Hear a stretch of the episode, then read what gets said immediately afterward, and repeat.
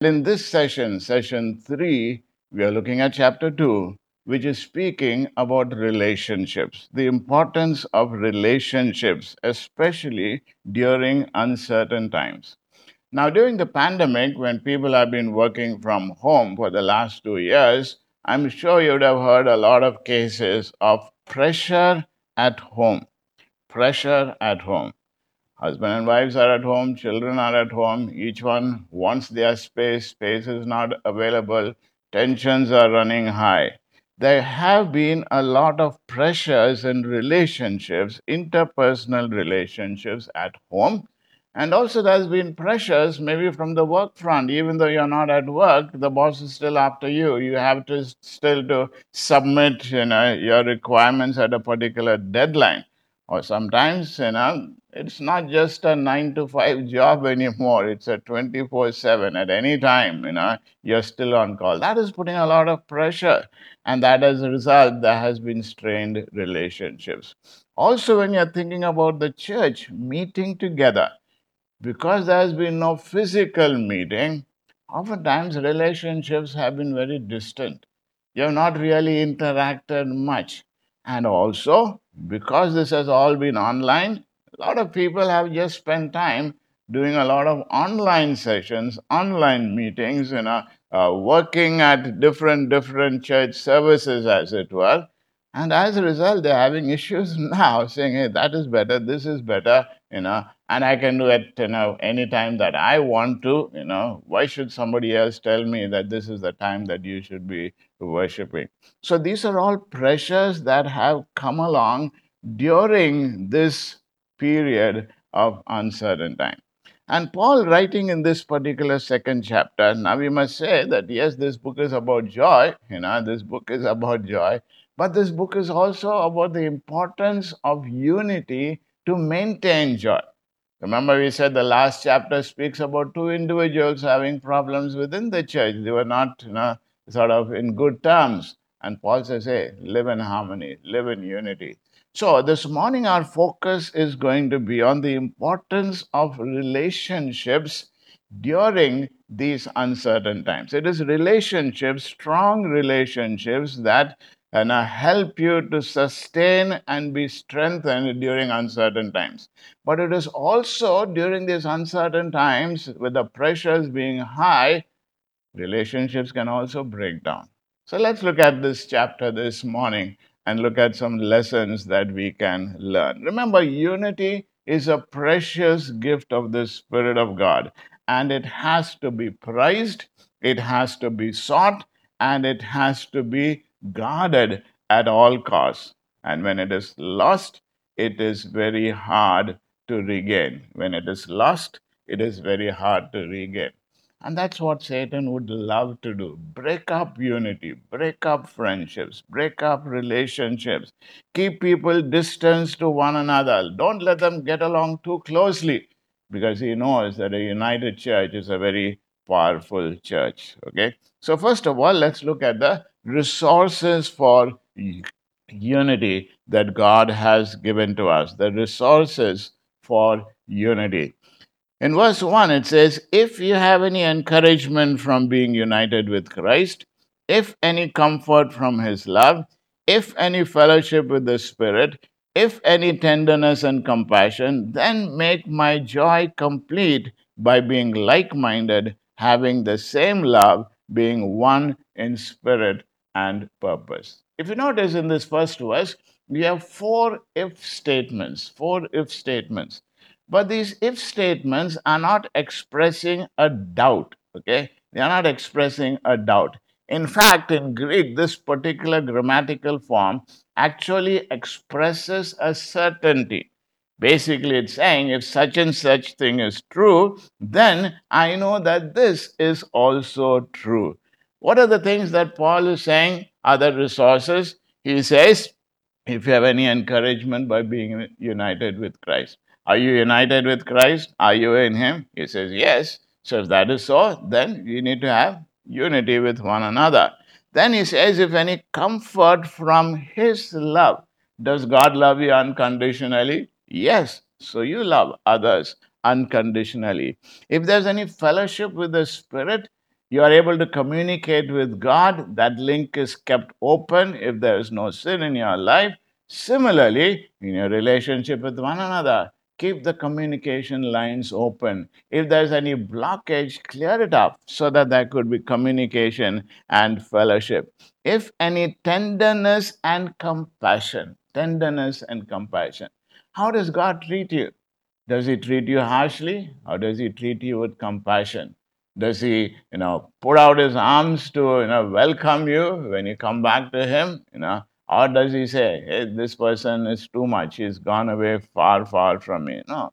God welcomes us. God has compassion on us. So he says, if this is true of what God is doing for you, he says, hey, that's the reason why you should also be doing it for others. So Paul is saying it shouldn't be such a great thing to ask that you maintain the unity that God has given to you.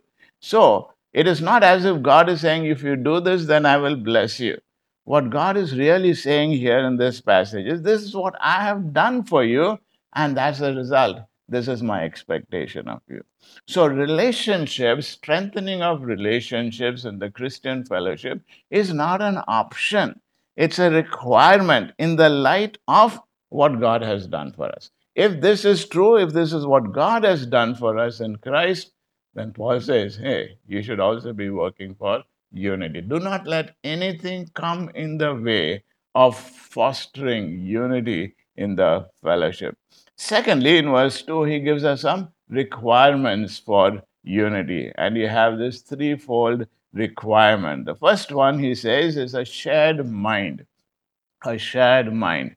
The NIV says, be like minded. Be like minded. The message translation says, agree with one another. Agree with each other. Being like minded touches what we really believe in. So unity begins with a shared statement of faith. Okay, that is what unites us. Okay, unity begins with a shared statement of faith. When I say a shared statement of faith, the basic doctrinal beliefs, you know, that is what is the foundation for our unity. Okay, so that's the shared mind. Then you have the shared heart, where he says, having the same love.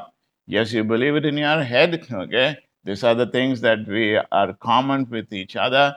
And then he says, now transfer it to your heart.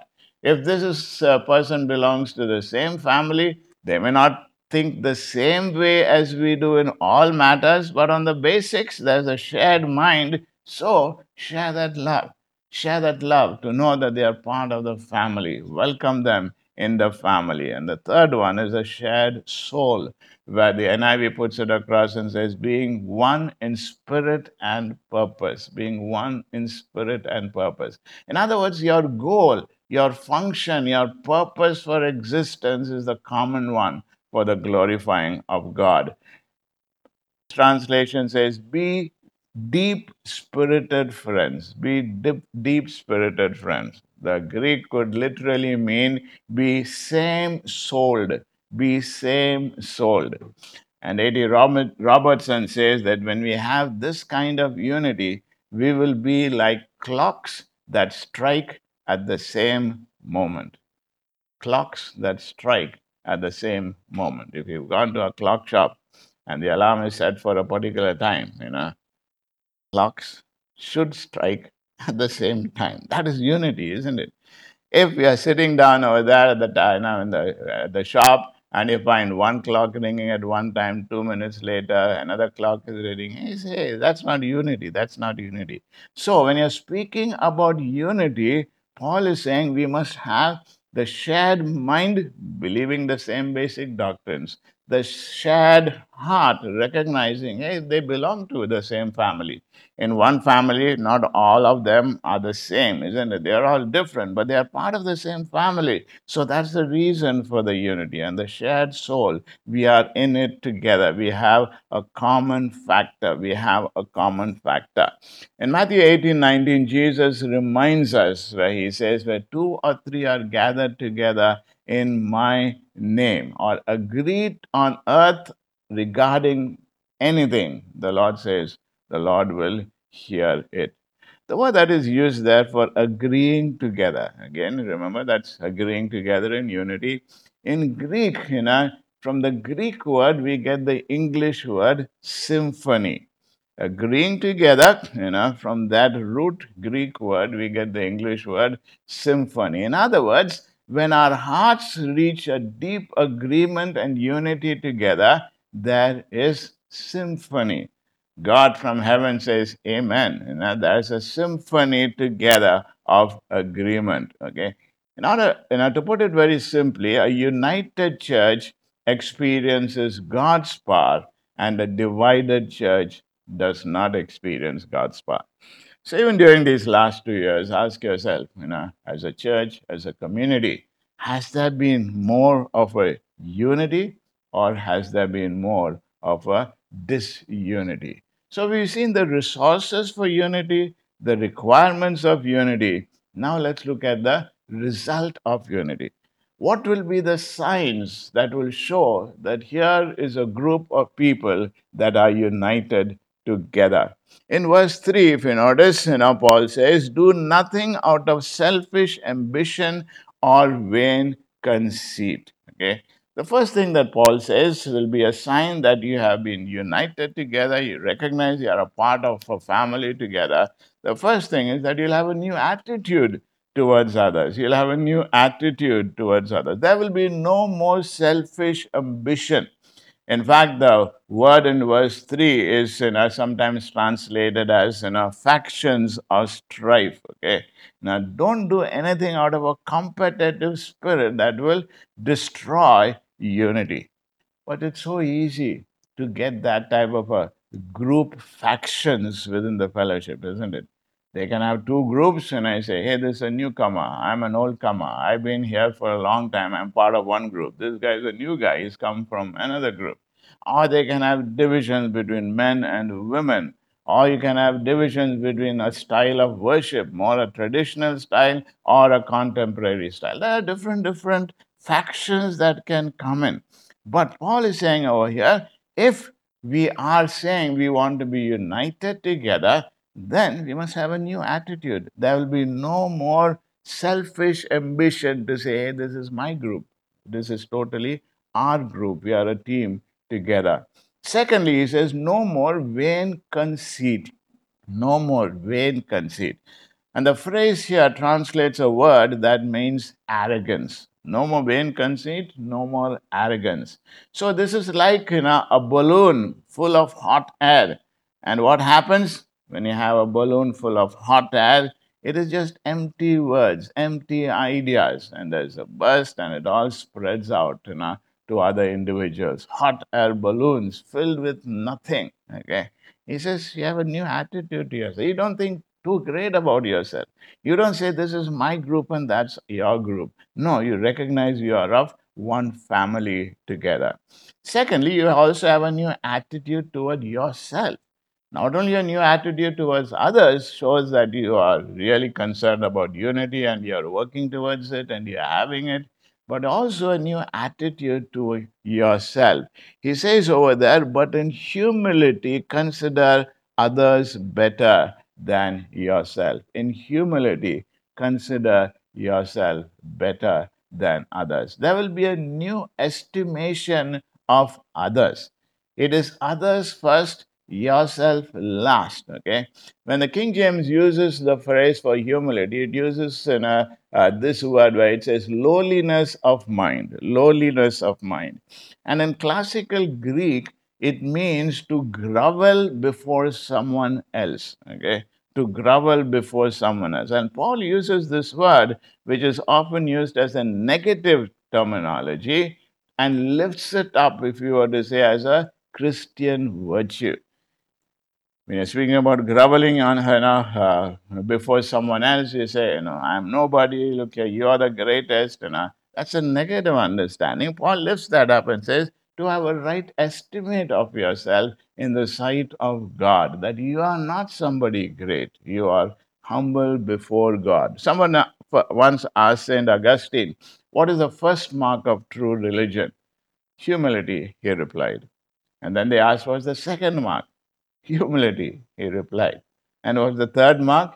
humility, he replied. In other words, true religion, true unity begins with humility, acknowledging your humility before God. Because unless we are willing to be humble before God and accept His Lordship into our lives and say, We need you, Lord, I cannot do it without you, then only we start off our Christian walk. And then as we continue on in our Christian walk, we recognize we need one another in the fellowship, that we don't do it on our own and we cannot do it on our own. So the first step in humility is to admit that you need one another. To admit that you are a proud person, that you to admit that you cannot do it on your own. In order to help us to find out whether we are truly humble, here are some searching questions that you can ask yourself. To argue too much? Whether others recognize my contribution? Am I secretly envious at the success of others? Rejoice at the misfortunes of others? Am I too conscious about what others think of me? Respond when someone else gets rewarded for my work? Do I, how do I respond when someone gets rewarded for my work? Am I too quick to criticize others who are different from me? And how much time do I spend talking about myself? Is it easier? Is it becoming easier for me to say I was wrong? These are questions that we must honestly ask ourselves, and this would help us to recognize whether we are truly humble or not. Okay, so having said this about unity and humility, Paul now gives us an example. He may say, Is it really possible for somebody to live in this type of a harmony, to live in this type of a relationship? You know, Paul gives us an example of Jesus to emulate. In verses 6 to 11, the classic passage which gives us an insight of who Jesus really is. A lot of people claim to believe in Jesus, but they don't have an idea much at all about who Jesus really is. And in these verses, verses 6 to 11, Paul gives us a detailed picture of who Jesus really is so that we can get an idea that he is the perfect example for us to follow. First of all, in verse 6, he speaks about what he was.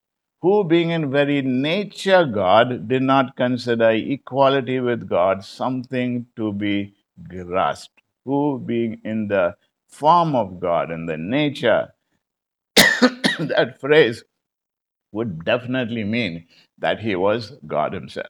Okay?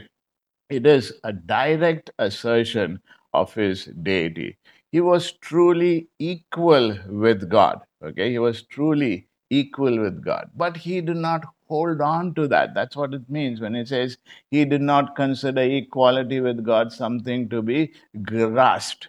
He did not hold this position as something, look here, you know, you know I'm not going to give this up. You know. But he was willing to be humble. He willingly laid it aside.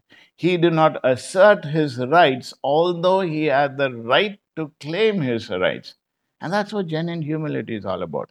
A proud person will say, This is my right. How can I give this up? Jesus sets us the example. Did he have the right to say, No, I won't become man? Yes, he had the right. But set it aside.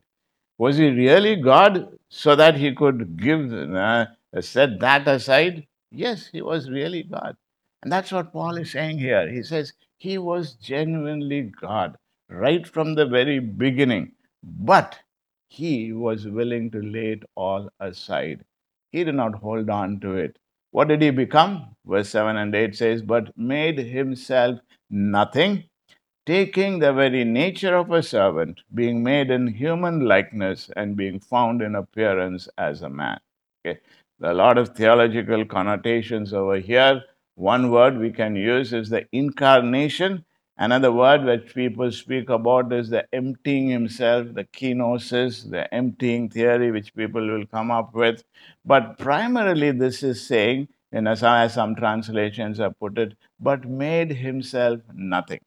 Yes, he was God, but he made himself nothing. He made himself nothing. In other words, in contemporary terminology, we will say one who was a somebody was willing to become a nobody. One who was a somebody was willing to become a nobody. And that's what humility is all about, isn't it? Humility is not flaunting your somebodyness, even though you are a somebody, but willing to become a nobody. He says he took on the very nature of a servant. In other words, he entered humanity at the lowest level, at the lowest level, at the level of a humble slave. And the Bible tells us that he became a man in human likeness, in human likeness. When Jesus was here on earth, nobody could say, hey, here's God going. They definitely saw a man. So that is the extent of his complete identification. He was God, he is God. When he came down to earth, he became a man, just like you and me. Okay? And this is what he chose. This is what he chose. It was not entrusted upon him. This is what he chose willingly.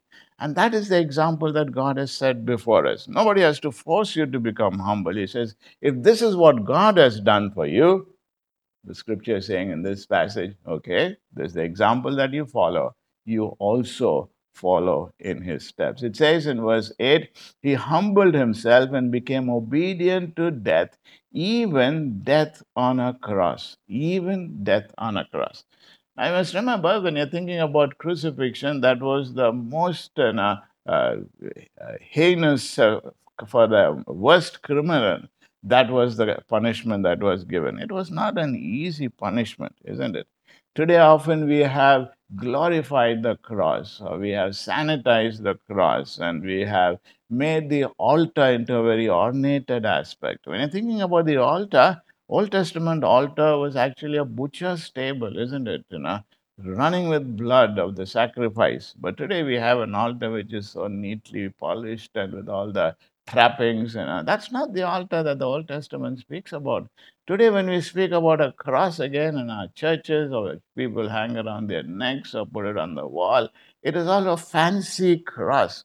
But that is not the cross. When you're thinking about New Testament and a cross, it was a place of punishment. It was a place of punishment.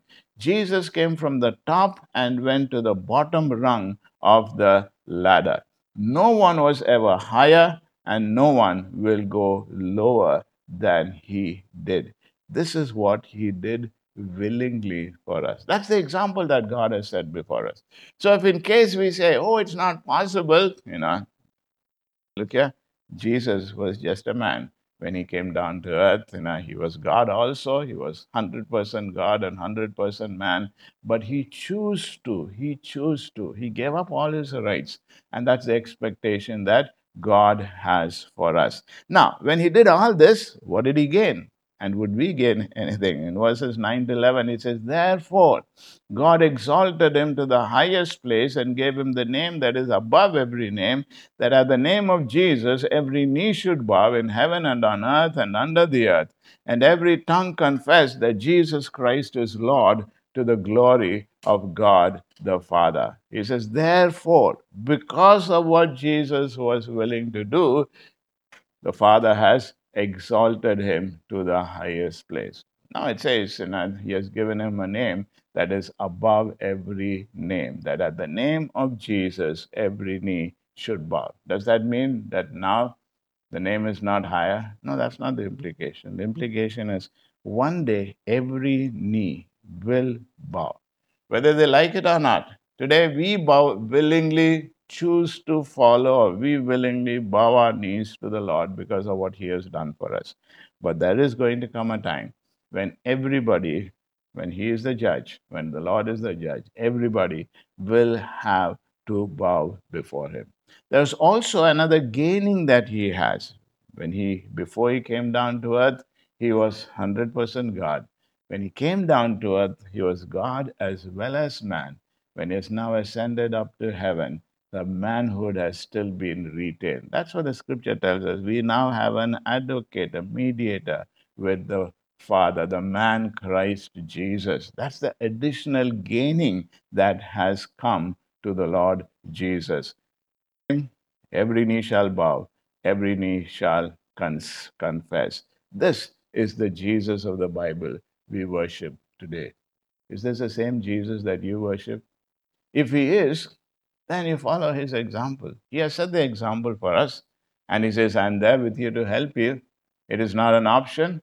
I want you to make sure that you're striving towards unity. God, even as he, Jesus prayed in the high priestly prayer, that they would be one, even as we are one. So it's a scriptural injunction, the example from Jesus himself, and Jesus himself prays for that. Shouldn't we then make that as a high priority in our lives? In the next few verses, verses 12 to 18, then Paul gives us five commitments that we can make. In the light of what God has done, in the light of the example that Jesus has set for us, Paul gives us five important commitments that we can make to God. Okay? Verse 12, the first one. So then, my dear friends, just as you have always obeyed, not only in my presence, but even now more in my absence, work out your salvation with fear and trembling. The first commitment that we can make is, I will do my part. Okay? This is what God has done. Now, the commitment is, what are we going to do? Do we have a part to play? Yes. Paul says, work out your salvation. Work out your salvation. Now, we may say, aren't we saved by grace through faith? What is Paul saying here when it says, you know, you have to work it out, work it out? Now, in the first century, the verb work out was used for mining silver. Workers would enter the mine and bring out the silver that was already there. This is what it means. In the same way, we are to work out the implications of salvation in every area of our life. Yes, Jesus is there inside of you. Now you work it out. You follow his example with the strength that he gives you.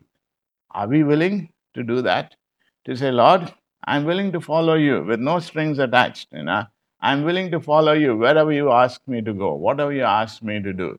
That is what it means to say, work out your salvation. He is there with you, giving you the strength, setting the example, and he says, Now I want you, you to work it out. Would we commit ourselves to that even this morning? Lord, I will do my part. Thank you for the part that you have done for me. I will do my part.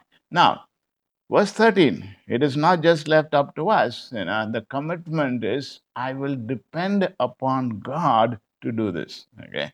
It is not to say, okay, this is what I have done now. What are you going to do about it? Would you take it up? Yes, we will take it up. But the Lord says, hey, you cannot take it up on your own. You cannot survive on your own. So this is why verse 13 says, For it is God who is working in you.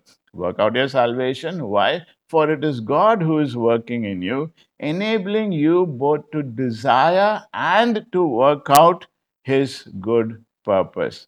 Enabling you to both to desire and to do his good purpose. This verse is very clearly tells us that God is the one who gives us both the will and the ability to do what he commands. He changes our want to, and then he provides the power to obey. So God is saying over here, okay, if you are saying this is what I'm going to do, I'm going to focus on this, focus on unity, focus on my relationship with you, Lord, focus on my relationship with one another in the body, then the Lord says, okay, you know, I'm going to help you. I'm going to help you to work it out. Whatever God demands of us, He always supplies, isn't it? Whatever God demands of us, He always supplies. He meets that need. If He says we are going to do this, He supplies us the strength for it. So the first commitment is I will do my part. Second commitment is I will depend on God. Okay. Third commitment in the process of doing my part, you know, I will not complain. I will not complain. Verse 14 tells us, Do everything without grumbling and arguing. Without grumbling and arguing. In the Greek word, arguing might be better translated as murmuring. Murmuring, you know. When I think of the word murmur itself, you know, the sound itself will give you that feeling of that hiss sound to say, hey, this is you know, something that is you know, uh, blowing up, you know, one after the other. Think for a moment the children of Israel, a million plus people, murmuring against Moses and against God. What a chaotic scene it would have been. Now, do we understand that complaining is an attack on God's sovereignty? Every time you complain about your circumstances, you are really saying, if I were God, then I would do things differently. So, when we say, I would not complain, what we are really saying is, my focus is going to be on God. I'm going to trust in Him, I'm going to depend on Him, and no matter what happens, I am not going to complain. That's a commitment that we need to make. Fourthly, the fourth commitment is that I will be different to make a difference. I will be different to make a difference. Verse 15 and 16. So that when we make this compl- uh, commitment, okay, to say, I will do my part, God comes alongside and says, Okay, I'm going to help you. you know, so we are saying, Lord, okay, I'm going to depend on you. And then when the things become tough, we are saying, Lord, I'm depending on you, so I won't complain at all. And then the focus becomes I'm doing this because I want to make a difference. Verse 15 and 16 says, So that you may be blameless and pure, children of God who are faultless in a crooked and perverted generation, among whom you shine like stars in the world. Hold firmly the message of life. Blameless, pure, faultless. Okay.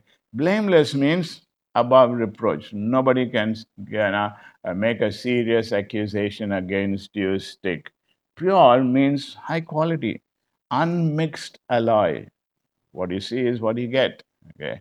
And faultless is like a sacrifice that is made to, before God without spot or without blemish. God wants us to make a difference in this world. Do you believe? Do that? Scripture is telling us if you are going to make this commitment to be different, then you will make a difference. How does Paul explain this word or describe this word, this world to us? He says we are living in a crooked and perverted generation. The word crooked from the, comes from the Greek words kolios, from which we get the English words scoliosis, which is a curvature of the spine. The word perverted is much stronger and in essence means crooked by choice. So, what Paul is saying over here, some people are messed up because they don't know any better, while others live that way by choice, by choice. So, there are people in this world, okay? Some people, for whatever reason it has happened, they're living such lives. But some people deliberate, deliberately choose to live that type of a life. So, in this scenario, how can we make a difference? By deciding to be different. Okay. How can you show someone that they are using a crooked stick for measurement? With them, you know, and saying your stick is crooked, there is no, it isn't. You say, yes, it is crooked. Look at it. You know, you say, no, it isn't. How can you show that your stick is crooked? By putting side by side a straight stick, isn't it? That is how you can show them. That is how you can show them.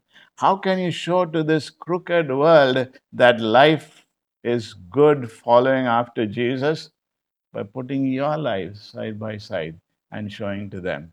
So, if you make this commitment to say, I will be different, we are living in a high pressured world today. Relationships are breaking down, marriages are breaking down.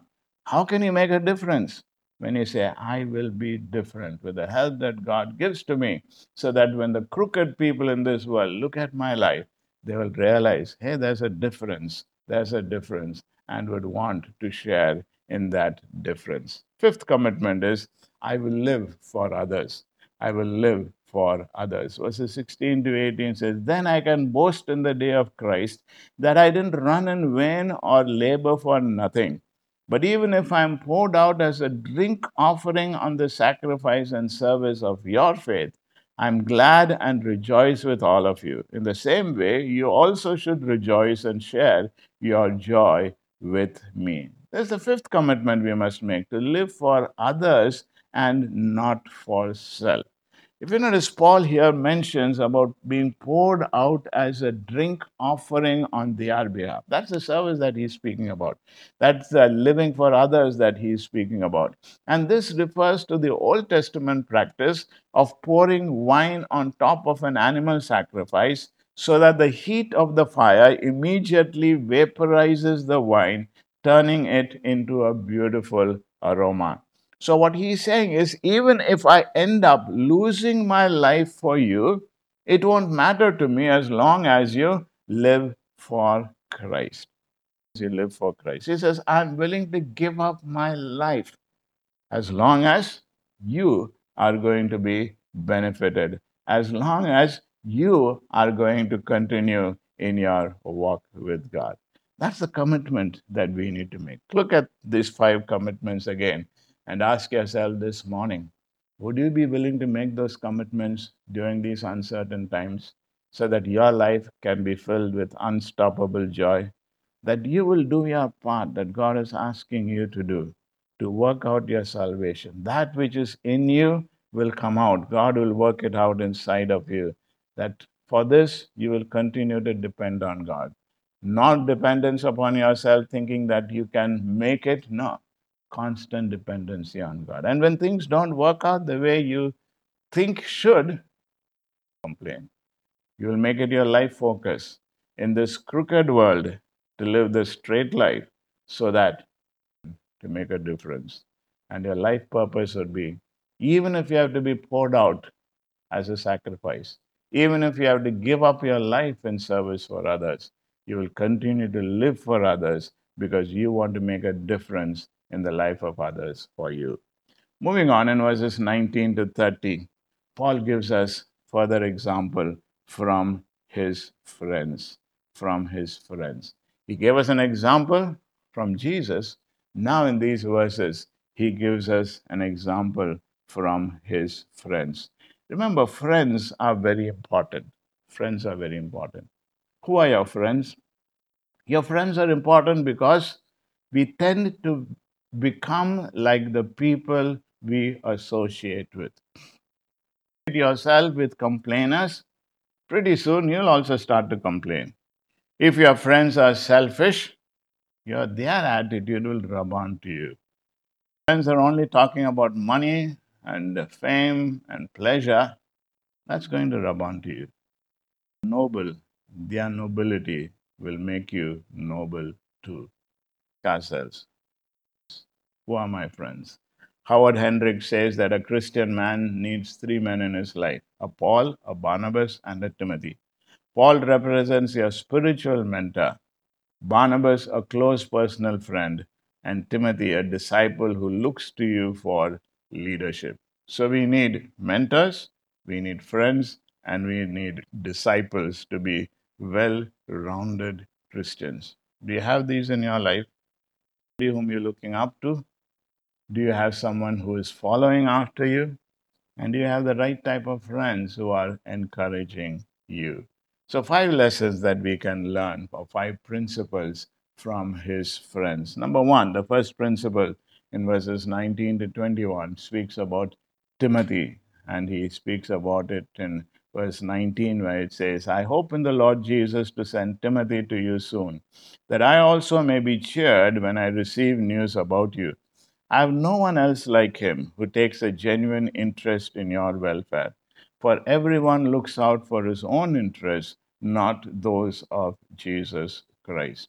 The first principle, first lesson from Timothy is put before profits, put people before profits. Remember, Timothy came from a mixed marriage, and uh, his father was Greek and uh, would have been an unbeliever, whereas his mother as well as his grandmother, were Jewish converts to Christianity. But over time, Paul has trusted Timothy so completely that he could send him as a replacement, or you know, if he couldn't go somewhere, he would send Timothy, because he says in verse 20, there is no one like him. There is no one like him. Or like minded in Greek, where we said earlier, means same souled, same souled. That was his heart. That was his heart. The same heart of Paul, Timothy had. Okay. he was considered Paul's close. Okay. Now, in the world that we live in, you know, the world is looking for winners. Okay. The world is looking for winners. How can you make profits? How can you use people to your own ends? How can you climb on somebody else to reach to the top? But God, there's no question of winners. God is looking for servants. God is looking for servants. And when we get to heaven, we are not going to be asked if we were winners or losers. What is going to be asked when Jesus says, Well done, good and faithful servant. Good and faithful servant. Today we place such a lot of value on positions and titles. That's not what God is looking for. God is not looking for all those you know, external trappings of the profits of having climbed up the Christian ladder. God is looking for people who would be interested in serving people. Well done, good and faithful servant. And that's what Paul saw in the heart of Timothy. A one who was same souled, who had the same heart that Paul had, who put people before profits. Secondly, in verses 22 and 20 to 24, the second truth that we learn about Timothy is that he put character before conformity. Character before conformity. Verse 22 says, But you know that Timothy has proved himself, because as a son with his father, he has served me with me in the work of the gospel. I hope, therefore, to send him as soon as I see how things go with me, and I'm confident in the Lord that I myself will come soon. He says over here, Timothy has proved himself, has proved himself. In other words, means that he has passed the test. He has passed the test. Okay. How did he pass the test? Know, Paul has observed him. Paul has observed him. His willingness, maybe, to take up the hard jobs, his willingness to do all that you know, uh, Paul has asked him to do, his faithfulness in doing the little things as well as the big things. Not just saying, you know, I'm second in command, I want this leadership. No, no. His willingness to serve. And remember, proving does not happen overnight producing Christian character does not happen overnight. Over time, overnight, it takes time as well as effort. So the lesson from you know, Timothy is put people before profits. Lesson from Timothy is put character before conformity. Let character be your focus. You know, not a question of okay, I want to be pleasing to everybody so that I get a you know, well acclaim from everybody. No, no, he's not a man pleaser.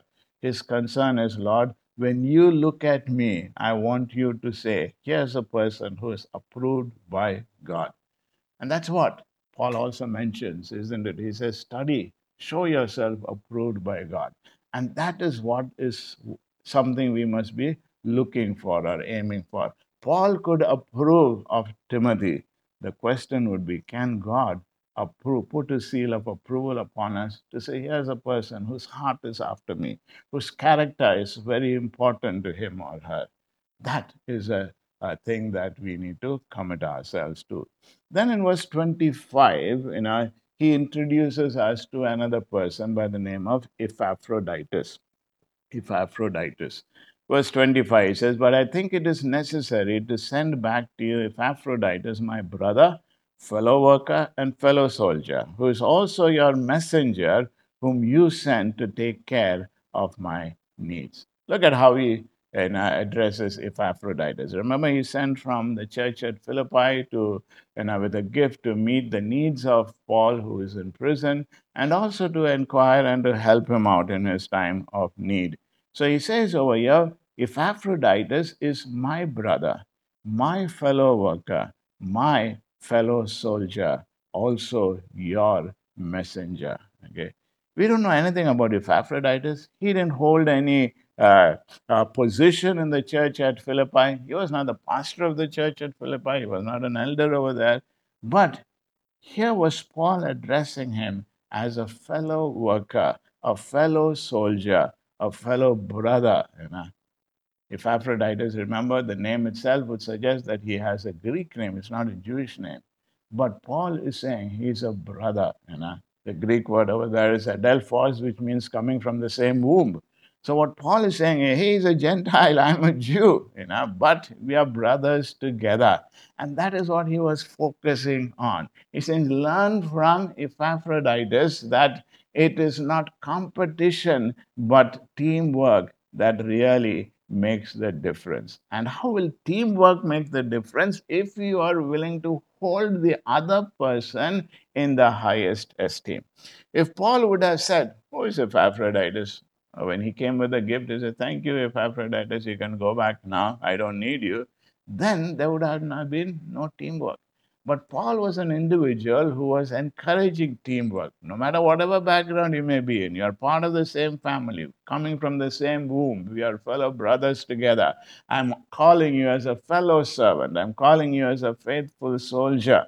All teamwork in a terminology is to say we are in the same thing together. So let's not compete. Let's not compete. Paul was willing to give uh, uh, that credit for Epaphroditus, you know and Epaphroditus also was willing to give that due to Paul. He did not say, Look, I've come all the way, so I need some credit from you. No, no, no. He recognized we are all in it together. And the scripture teaches us over there in verses 26 and 27, where he says, For he longs for all of you and is distressed because you heard he was ill. Indeed, he was ill and almost died. But God had mercy on him, and not on him only, but also on me, to spare me sorrow upon sorrow. Example from Epaphroditus. Not only was he a good team player together with Paul, but he says over here, he was more concerned for the kingdom rather than for his own comfort. His kingdom rather than for his own comfort. Traveling from Philippi to Rome wouldn't have been easy. It was an 800 mile journey by boat and when Epaphroditus got to Rome from this whole long journey, he fell sick with a very grave disease and he nearly died. That we can learn from Epaphroditus is which is important to you? The work for the kingdom or your comfort? Are you saying I will be in my own comfort zone? I don't want to get out anywhere. I don't want to trouble myself anywhere. Or would you be like Epaphroditus to say, Lord, your kingdom matters. And even if it is till the point of death, I'm willing to give myself for the kingdom. How far are you willing to go for the Lord? How far are you willing to go for the Lord? Then in verses 28 to 30, 28 to 30, we read, Therefore, I am all the more eager to send him, so that when you see him again, you may be glad that I may have less anxiety. Welcome him in the Lord with great joy and honor men like him because he almost died. He almost died for the work of Christ, risking his life to make up for the help you could not give me. Risking his life. He was not concerned of what was going to happen to him. He was not looking at security. He was not looking at security. Oftentimes, when we think about our future, we think about security, isn't it? I want to keep my future secure. So we work on so many different different options to keep ourselves secure. And as a result, our service for God, we say, hey, no, that's not security. I won't be secure in Christian ministry, so I'm not going to be involved in Christian ministry. I will rather be involved in somewhere else where we'll have a security. For Epaphroditus, he says, security is not the issue. The issue is service for God, service for God. And that is why Paul, when he sends Epaphroditus back, he says, Here's a great guy. Here's a great guy who really is willing to risk his life. He is really willing to risk his life. The Greek word that is used here is parabolodiomai, which you know, was used in the in know, the early church times you know, for a group of people who are called as para, Bolanai, Parabolanai. These were Christian you know, men and women who, during the Emperor Constantine, you know, were able to minister to the sick and the imprisoned and the outcasts. Individuals whom nobody was willing to look after. They stepped in. They stepped out of their comfort zone. They were willing to say, I'm willing to risk my life for what I believe in, for the service of the kingdom. Ask yourself, when was the last time you took yourself out of your comfort zone for the sake of the gospel? When was the last time you took yourself out from your comfort zone? Ask yourself these five areas people before profits, or when you're thinking about your future, you're looking at what is in it for me? How much am I going to gain for me? Or are you looking forward for that well done, good and faithful servant? And you're looking ahead for that. And every day that you live, you're living a life of commitment to say, Lord, relationships are important. I will work on helping people. Secondly, character first, not what others think of me and playing the game according to their expectations, but making sure I live for you, that my character is right before you. Would you work on teamwork building to recognize you are part of a family rather than fighting with, within each other and breaking the, the, the fellowship and the unity? Teamwork. Would you put kingdom before comfort? Would you be willing to step out of comfort zone, step out of your security areas for the service of the kingdom? Let me close with this statement by Oswald Chambers, who remarked When you fear God, you fear nothing else. Whereas if you do not fear God, you fear everything else. Let me say that again. When you fear God, you fear nothing else. When you think about the uncertain times today, if you fear God, then you don't have to fear those uncertain times. But if you don't fear God, if God is not the number one person in your life, then what will happen? Fear will grip you all the time. But always be afraid. I don't know what's going to happen in the future, and fear will always be gripping you. Let me encourage you this morning to make those five commitments before God. You say, Lord, with your help, this is what I'm going to do. And as God gives you the strength, continue each day in your growth, in your fear of God, so that when you fear God, you fear nothing else. Let's bow our heads in prayer together.